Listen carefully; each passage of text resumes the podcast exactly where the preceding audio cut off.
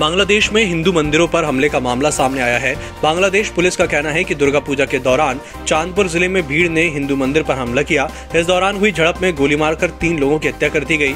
देश के अलग अलग हिस्सों से मंदिरों पर इसी तरह के हमलों की खबरें आ रही हैं। ताइवान में गुरुवार को तेरह मंजिला इमारत में भीषण आग लग गई। इस हादसे में 46 लोगों की मौत हो गई और करीब 50 लोग झुलस गए। काउशुंग शहर के दमकल विभाग के अधिकारियों ने बताया कि आग तड़के करीब तीन बजे लगी। आग लगने की वजह अभी तक पता नहीं चल पाई है। घटना स्थल पर मौजूद लोगों ने बताया कि उन्होंने तड़के तीन बजे एक विस्फोट की आवाज़ सुनी थी। राष्ट्रपति रामनाथ कोविंद लद्दाख पहुँच गए हैं। वर्षों से चली आ रही परंपरा को तोड़ते हुए वे इस साल लद्दाख के द्रास इलाके में जवानों के साथ दशहरा मनाएँगे। परंपरागत रूप से राष्ट्रपति राष्ट्रीय राजधानी में दशहरा समारोह में भाग लेते रहे हैं, लेकिन इस बार ऐसा नहीं होगा। राष्ट्रपति कोविंद 14 और 15 अक्टूबर को लद्दाख और जम्मू कश्मीर का दौरा करेंगे।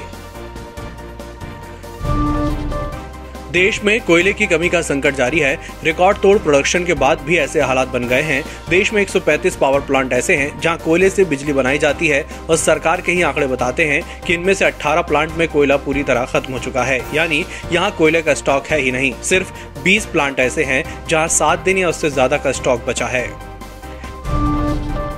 क्रूज शिप ड्रग्स मामले में शाहरुख खान के बेटे आर्यन खान और अन्य की जमानत अर्जी पर सेशन कोर्ट में अपना फैसला 20 अक्टूबर तक के लिए सुरक्षित रख लिया है। मामले में एएसजी अनिल सिंह ने दलीलें दी।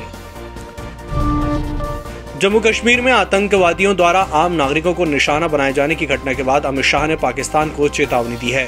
अमित शाह ने कहा कि अगर पाकिस्तान ने जम्मू कश्मीर में आतंकवादी गतिविधियों को इसी तरह बढ़ावा दिया और नागरिकों की हत्या को प्रायोजित किया तो उसे एक और सर्जिकल स्ट्राइक का सामना करना पड़ेगा। दिल्ली के मुख्यमंत्री अरविंद केजरीवाल ने राष्ट्रीय राजधानी दिल्ली में छठ पूजा के आयोजन की इजाज़त को लेकर उपराज्यपाल अनिल बैजल को पत्र लिखा है। इसमें कहा गया है कि राजधानी में पिछले तीन महीने में कोरोना महामारी नियंत्रण में है। ऐसे में प्रोटोकॉल का पालन करते हुए छठ पूजा के आयोजन की अनुमति मिलनी चाहिए।